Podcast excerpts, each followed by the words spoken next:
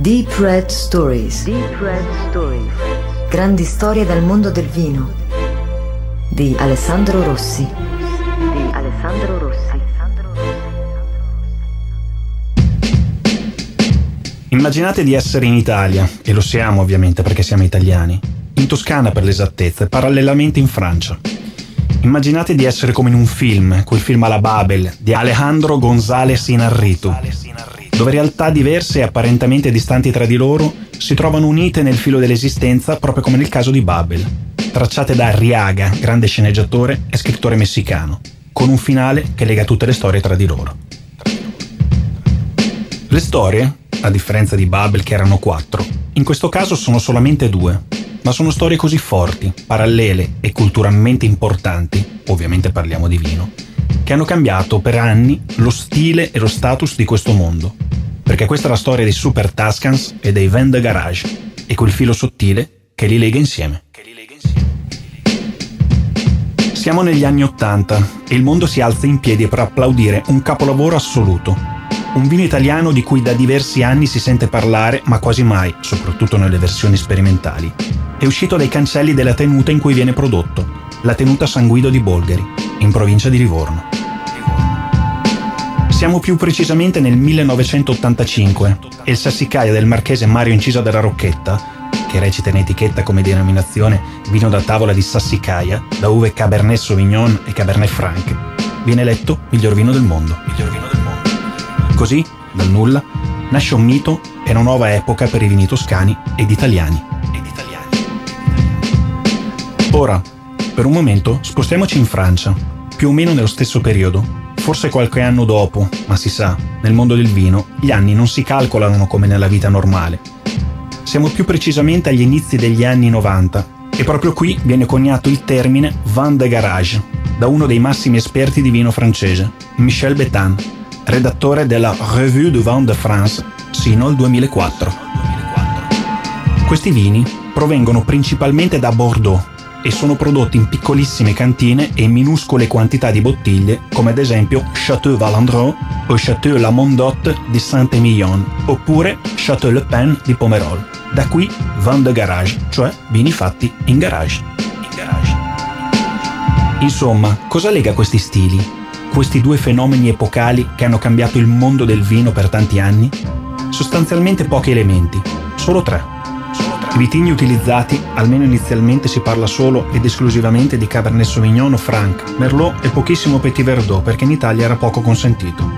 Le poche bottiglie prodotte, che scatenano asti assurde tra i collezionisti ovviamente lievitazione dei prezzi, e l'utilizzo della barrique, sconsiderato o no. Questa dei Super Tuscans è una storia strana, molto particolare. Certamente una regione come la Toscana doveva e poteva essere ridisegnata attraverso vini che sarebbero stati amati e forse odiati al tempo stesso. Siamo tra gli anni 80 e 90, dicevamo, e questi vini stanno per sfidare il mondo enologico in un momento storico in cui tutto è possibile. Perché la storia che vi stiamo raccontando ha permesso all'Italia non solo di confrontarsi con il grande panorama enologico mondiale, ma di far conoscere, oltre ai vini, una parte d'Italia, in particolar modo la Toscana. Ma prima di parlare di questi vini, dobbiamo nuovamente spostarci in Francia, passando per gli Stati Uniti. Esiste un critico enologico che il Wall Street Journal ha citato come ampiamente considerato come il più potente critico di vini del mondo. Diversi governi europei gli hanno assegnato alte onorificenze civili nazionali per la divulgazione culturale del vino. Questo critico si chiama Robert Parker e anche lui è affascinato da questi vini, così concentrati e immediati, è pur sempre un americano, tant'è che grazie a lui anche i vini americani, soprattutto californiani, cambiano stile. I grandi punteggi ottenuti in degustazione da critici come Betan e Robert Parker, da lui chiamati Garage Wines, in onore del collega francese, appunto vende garage, ne hanno determinato il successo commerciale, oltre a scatenare folli aste per accaparrarsi le poche bottiglie disponibili con dinamiche di prezzi assolutamente incredibili, tant'è che per alcuni di loro si sfiorano ai tempi addirittura qualche migliaia di euro a bottiglia, cifre che neanche i famosi Premier Cru bordolesi avevano mai raggiunto nel momento della loro uscita sul mercato. L'antesignano di questo movimento fu senz'altro Château Valandreux di Saint-Émilion, al quale va, senza ombra di dubbio, il merito di aver incrinato l'equilibrio che la Saint-Emilion vinicola aveva raggiunto nel corso della sua storia. La seconda annata di produzione, il 1993, si aggiudicò i 93 centesimi di Parker, ma anche la Pen di Pomerol, con l'uscita della vendemmia 1982 divenne un mito, grazie ad un punteggio di 100 centesimi, sempre di Parker. A Bordeaux, soprattutto Pomerol e Saint-Emilion, si iniziarono a vinificare separatamente le singole particelle, ottenendo vini in purezza e in pochissimi esemplari a prezzi molto elevati. Ma attenzione, torniamo indietro nel tempo e nuovamente in Italia. La nostra storia coincide inizialmente con quella di Ricasoli. Siamo nel 1872 e il barone Bettino Ricasoli, grande appassionato di vini, intuisce che il Sangiovese è per la Toscana l'uva baccarossa con più potenzialità. Inoltre appartiene al patrimonio ampelografico della regione e sostanzialmente è anche l'uva più coltivata. Secondo il barone, però, solo attraverso l'aggiunta di Trebbiano e o Malvasia toscana, per donare maggiore acidità, oltre al canaiolo per conferire colore e dolcezza, il Sangiovese raggiunge la perfezione assoluta. Nasce così la prima ricetta del Chianti, denominazione che farà la storia di questa regione insieme al Brunello di Montalcino. La ricetta è considerata perfetta e nessuno osa porre modifica alle idee del barone, e tutta la denominazione rimane schiacciata nella morsa della stretta regolamentazione sulle uve utilizzabili, anche se, dopo quasi un secolo, qualcuno inizia a non sentirsi più a proprio agio all'interno della denominazione. Ma si sa, il Chianti è il Chianti, nonostante tutto, è un vino che inizia a far parlare di sé. E proprio qui, dentro il cuore del Chianti classico e in aree considerate per i tempi geograficamente strane e alla grande qualità del vino di Toscana, che una serie di produttori, con molto rispetto, iniziano ad avere idee differenti sul taglio del disciplinari e a intuire che il Sangiovese, in fin dei conti, è migliore se al posto della malvasia e del canaiolo si utilizzano altre varietà, magari estromettendo completamente le uve a bacca bianca e puntando su quei vitigni molto famosi in Francia, nel Bordolese, quei famosi Cabernet Sauvignon, Merlot e Cabernet Franc.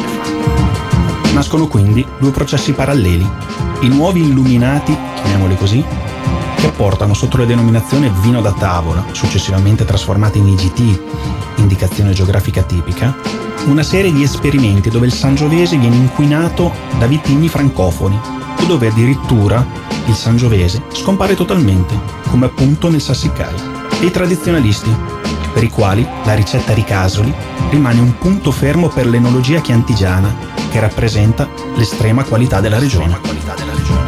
Esiste però un altro fattore non indifferente che distingue gli illuminati dai tradizionalisti e che ne determinerà negli anni a venire soprattutto il successo commerciale. L'uso dei piccoli fusti, anche questi provenienti da Bordeaux, le barrique. Le barrique.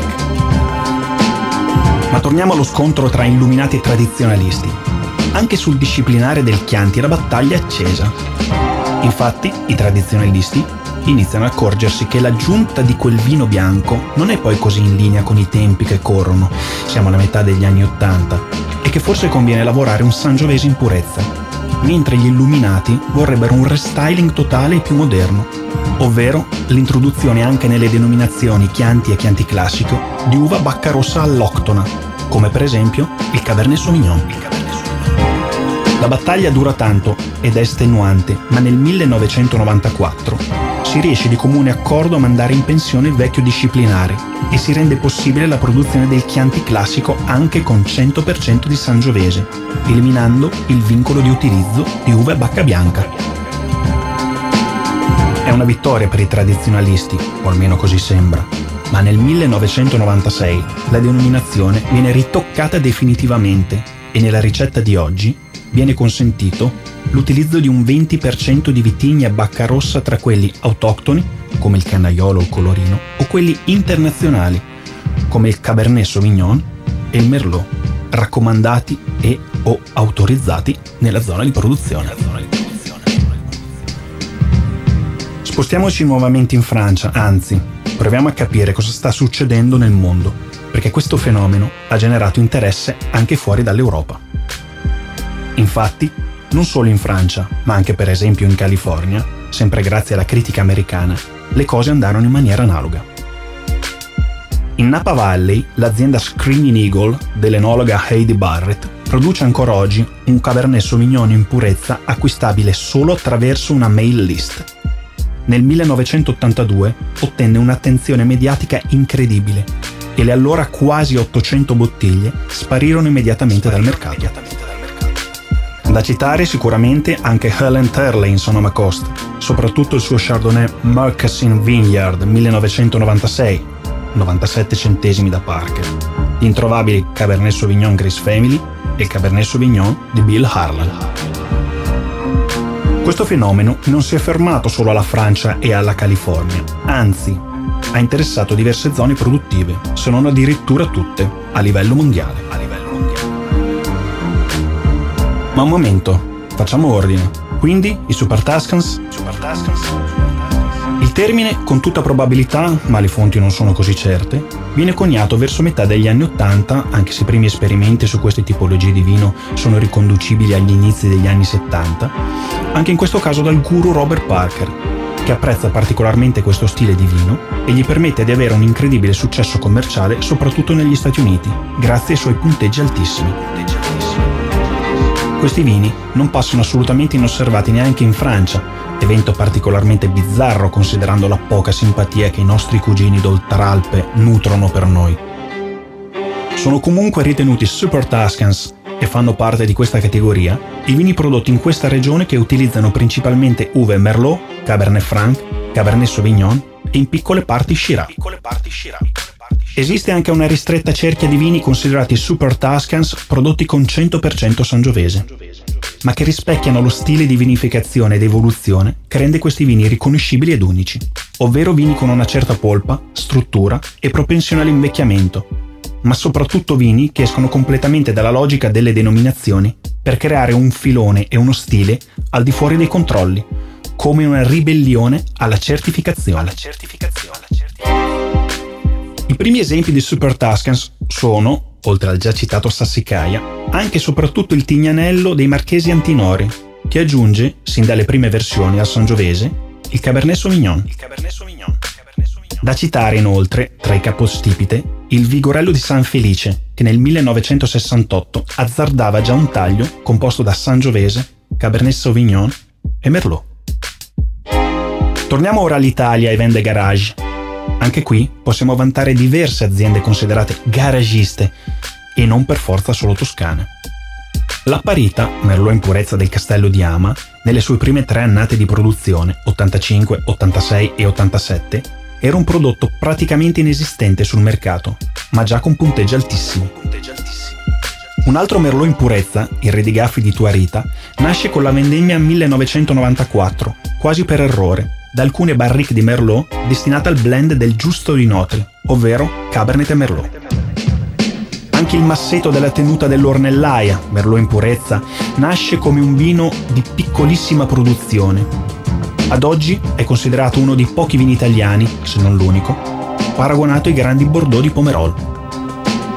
Molto ricercato anche il Galatrona della tenuta di Petrolo, altro Merlot in purezza, anche lui prodotto in piccolissime quantità. Il Curni, da uve Montepulciano dell'azienda Osi degli Angeli di Marco Casolanetti, piccolo nasce e piccolo rimane. Un Montepulciano in purezza di grandissima concentrazione, la cui vinificazione prevede il doppio passaggio in barrique nuove.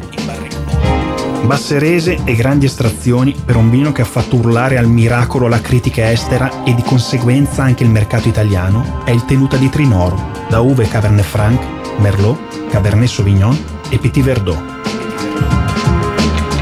Non solo in Toscana sono stati prodotti vini considerati de garage, infatti al sud nascono nel 1991 da un'unica barrique le 300 bottiglie di Monte Vetrano di Silvia Imparato, Cabernet Sauvignon, Merlot e Aglianico.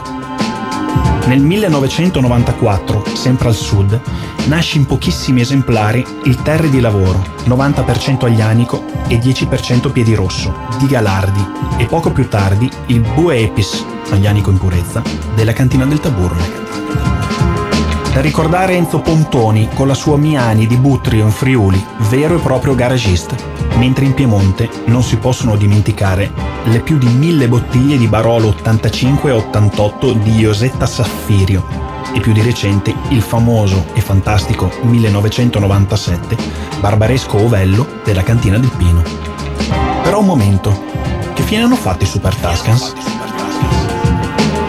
Adesso tutto è cambiato, l'enfasi il mito dei Super Tuscans non è più quello di un tempo, è il ritorno alle denominazioni, da un punto di vista commerciale più adatto al momento storico che stiamo attraversando, ovvero l'esaltazione del vitigno e della zona di produzione, oltre a un più modesto utilizzo dei legni per le evoluzioni e in parte anche dei prezzi, ha reso questi vini meno attuali e meno ricercati. Nonostante tutto, non bisogna essere ingenerosi e dobbiamo essere onesti. Anche se il palato a volte ha altre richieste, questa categoria di vini ha fatto la storia di una tra le migliori regioni al mondo nella produzione enologica. Questo mondo enologico, oggi, è forse un po' troppo omologato e affollato, ma tutto cambia e l'intelligenza sta proprio qui. Sapere quando è il momento di cambiare. Ottenere informazioni, trasformarle in materia è fondamentale. Bisogna essere visionari come lo furono i famosi illuminati di Toscana, quasi 40 anni fa. Anche il fenomeno dei vende garage oggi è passato sicuramente in secondo piano. In sostanza si è trattato, per quanto riguarda specificatamente il bordolese, di vini molto concentrati, ricchi di struttura, affinati in barrique e quindi piuttosto tostati e affumicati, tali da distinguersi nettamente dai tradizionali cabernet, eleganti e raffinati, ma bisognosi di lunghi affinamenti in bottiglia per esprimere appieno i loro aromi e per armonizzare la presenza dei tannini. Ancora oggi nascono nuovi vende garage, prodotti in pochissimi esemplari che colpiscono particolarmente la critica impennandone immediatamente le quotazioni. Ma si tratta di vini non più ancorati a regole ben precise, che si distinguono per lo stile più lineare che per un preciso vitigno o un utilizzo smisurato dei legni, soprattutto per il punto di bevuta odierno. Comunque, tutte le volte che entro nella mia cantina personale e apro alcune di queste bottiglie che hanno fatto la storia, penso a quei tempi, alla chiusura di un decennio, quello degli anni 90, che ha reso l'Italia immortale e il mondo del vino tanto diverso da quello di oggi. Deep Red Stories. Deep Red Stories. Grandi storie dal mondo del vino. Di Alessandro Rossi. Di Alessandro Rossi. Alessandro Rossi.